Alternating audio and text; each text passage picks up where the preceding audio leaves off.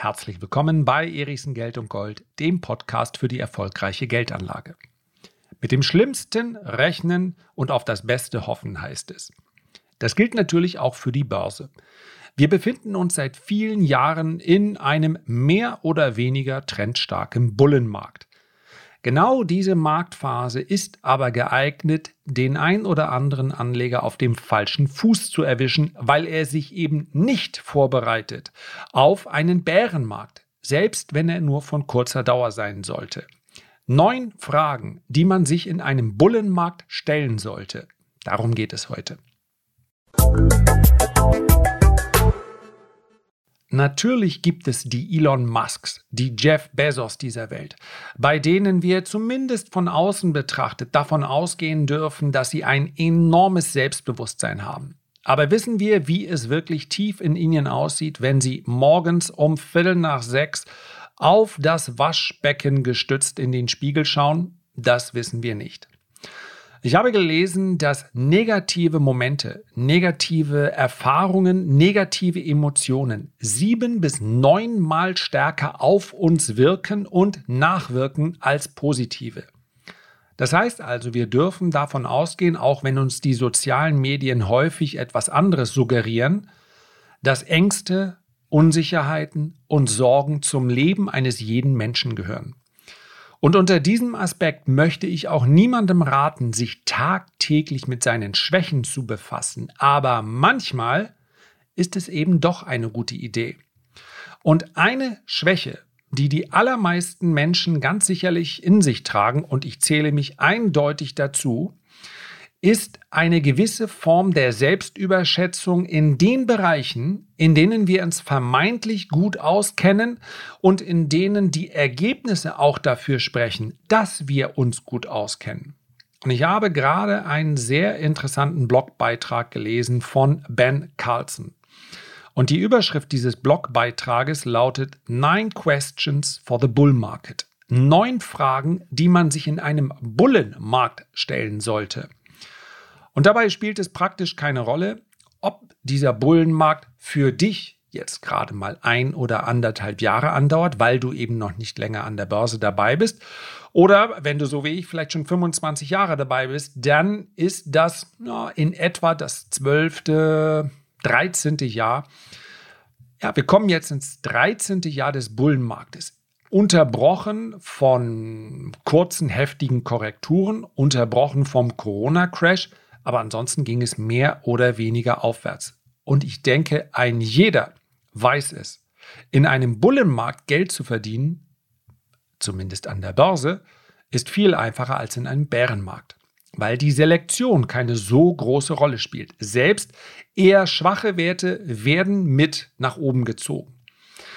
Die neun Fragen, die Ben Carlson hier in seinem Blogbeitrag bespricht, die möchte ich jetzt gerne in übersetzter Art und Weise mit dir teilen, denn es sind tatsächlich Fragen, ja, ganz in Ruhe mal hinsetzen und das Ergebnis müsst ihr auch mit niemandem teilen und diese Fragen durchgehen. Ich glaube, das macht Sinn. Die erste Frage. What if I'm not as smart as I think I am? Was passiert? Oder was ist, wenn ich vielleicht nicht so clever bin, wie ich denke, dass ich glaube. In einem Bullenmarket fühlt sich alles ziemlich gut an.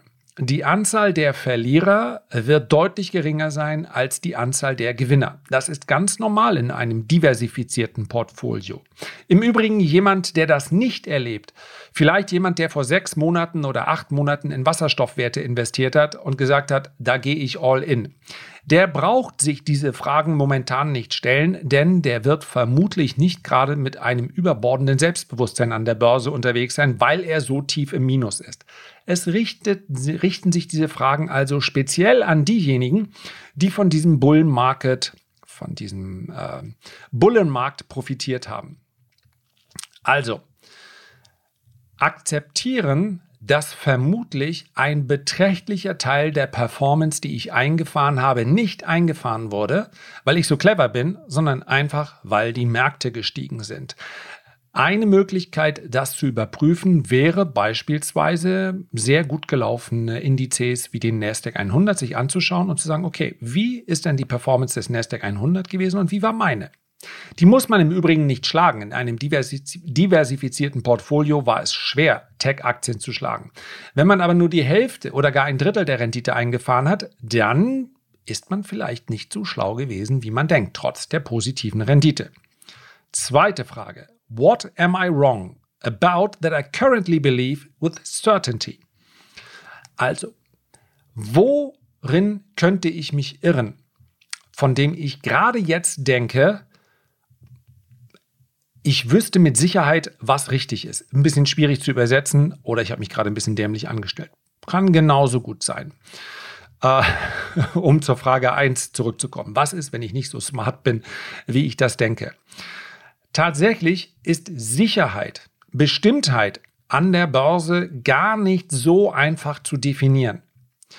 Denn tatsächlich sind die grundlegenden Regeln in einem Bullenmarkt nicht so wichtig wie in einem Bärenmarkt. Und eine grundlegende Regel ist zum Beispiel, dass ich Verluste im aktiven Handel begrenze. Immer.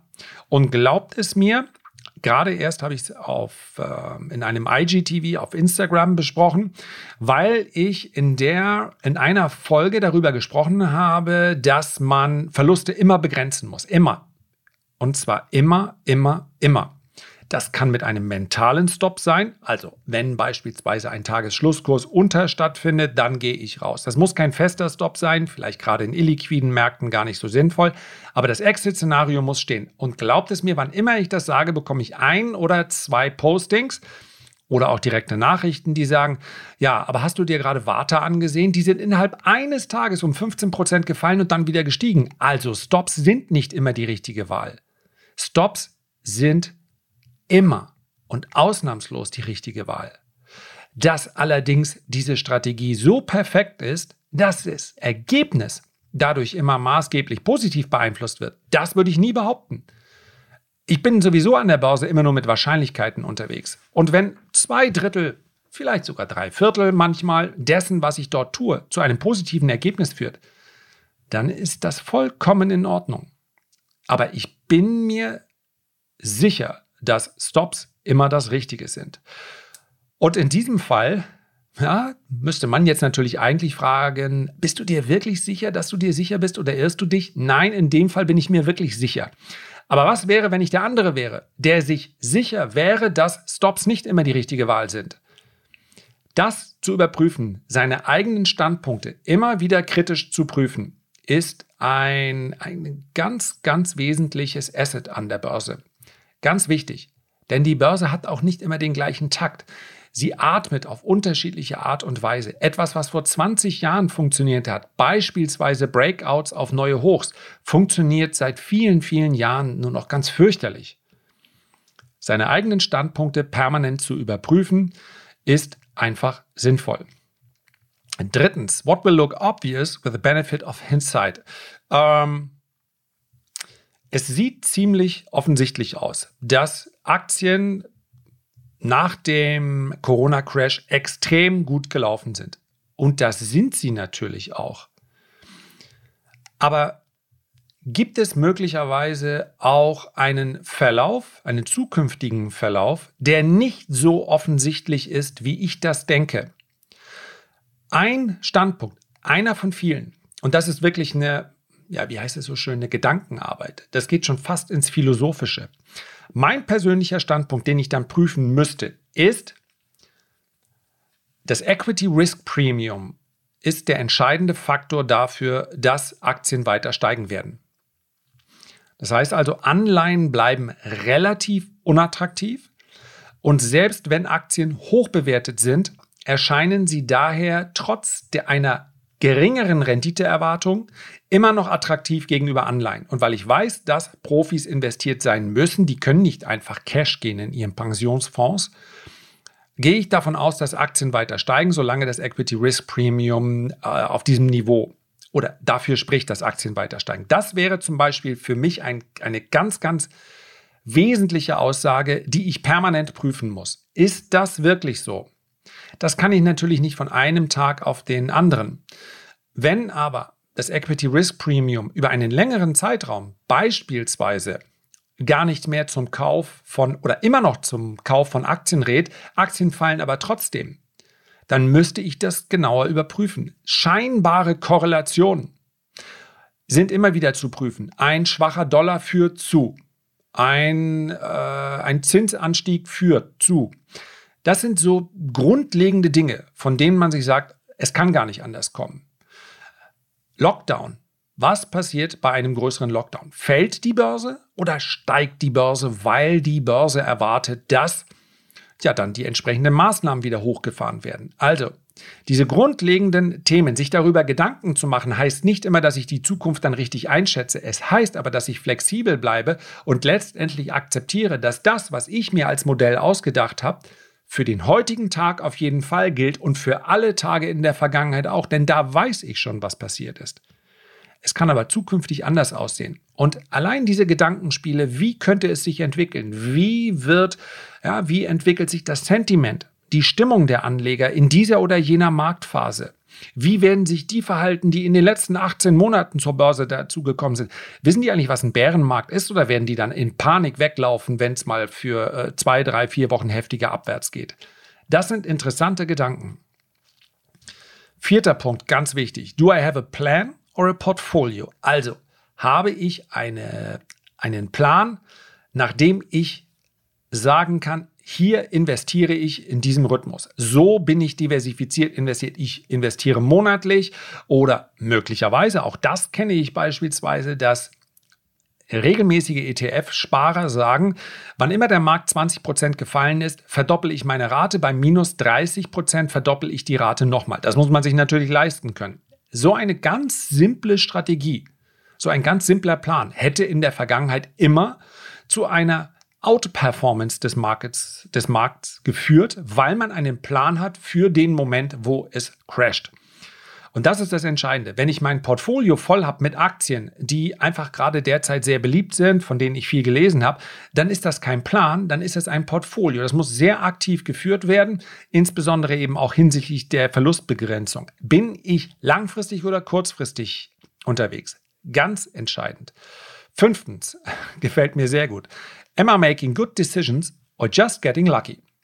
Mache ich eigentlich, treffe ich eigentlich wirklich gute Entscheidungen oder habe ich einfach nur Glück?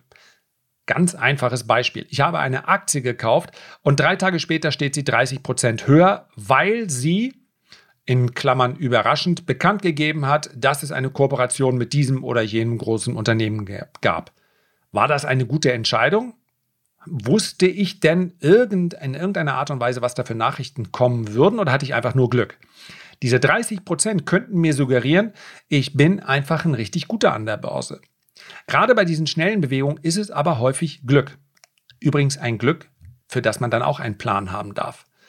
Vorher zu wissen, wann ich einen Teil verkaufe, wann ich alles verkaufe und wo ich die Reißleine ziehe, ist und bleibt Grundlage für den aktiven Handel an der Börse.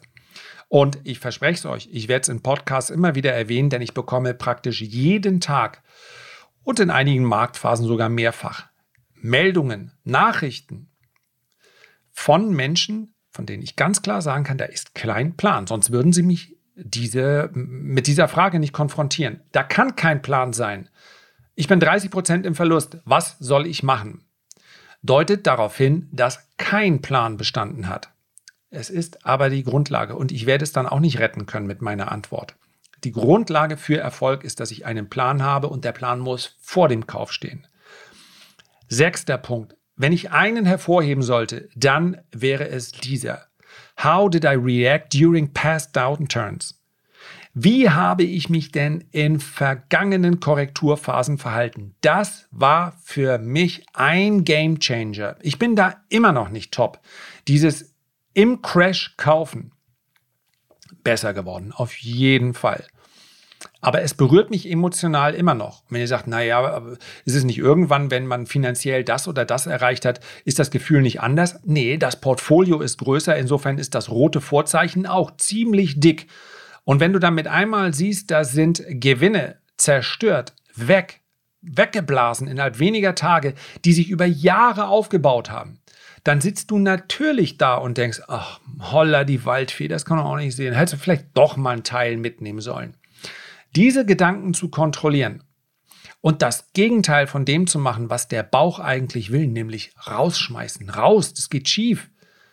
Das ist ganz entscheidend. Und wie gesagt, auch da, das war für mich ein, ein langer Weg, mm, aber es ist ein Weg, den es sich lohnt zu beschreiten. Ganz offen und selbstkritisch mit sich umgehen. Wie kann ich damit umgehen, wenn in meinem Portfolio Verluste entstehen? Siebter Punkt. How disciplined is my investment approach? Das meine ich mit Plan.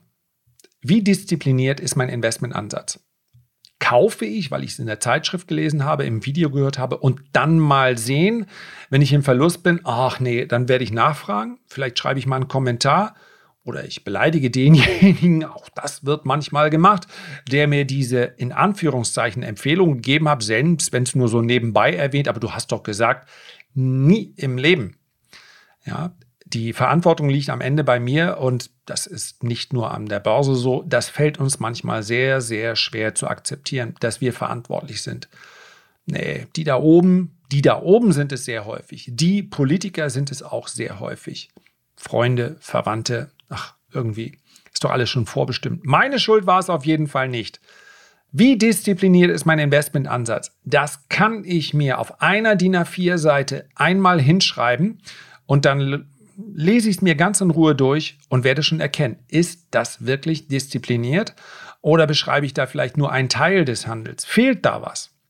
Achtens, ist my portfolio durable enough to handle a variety of market environments?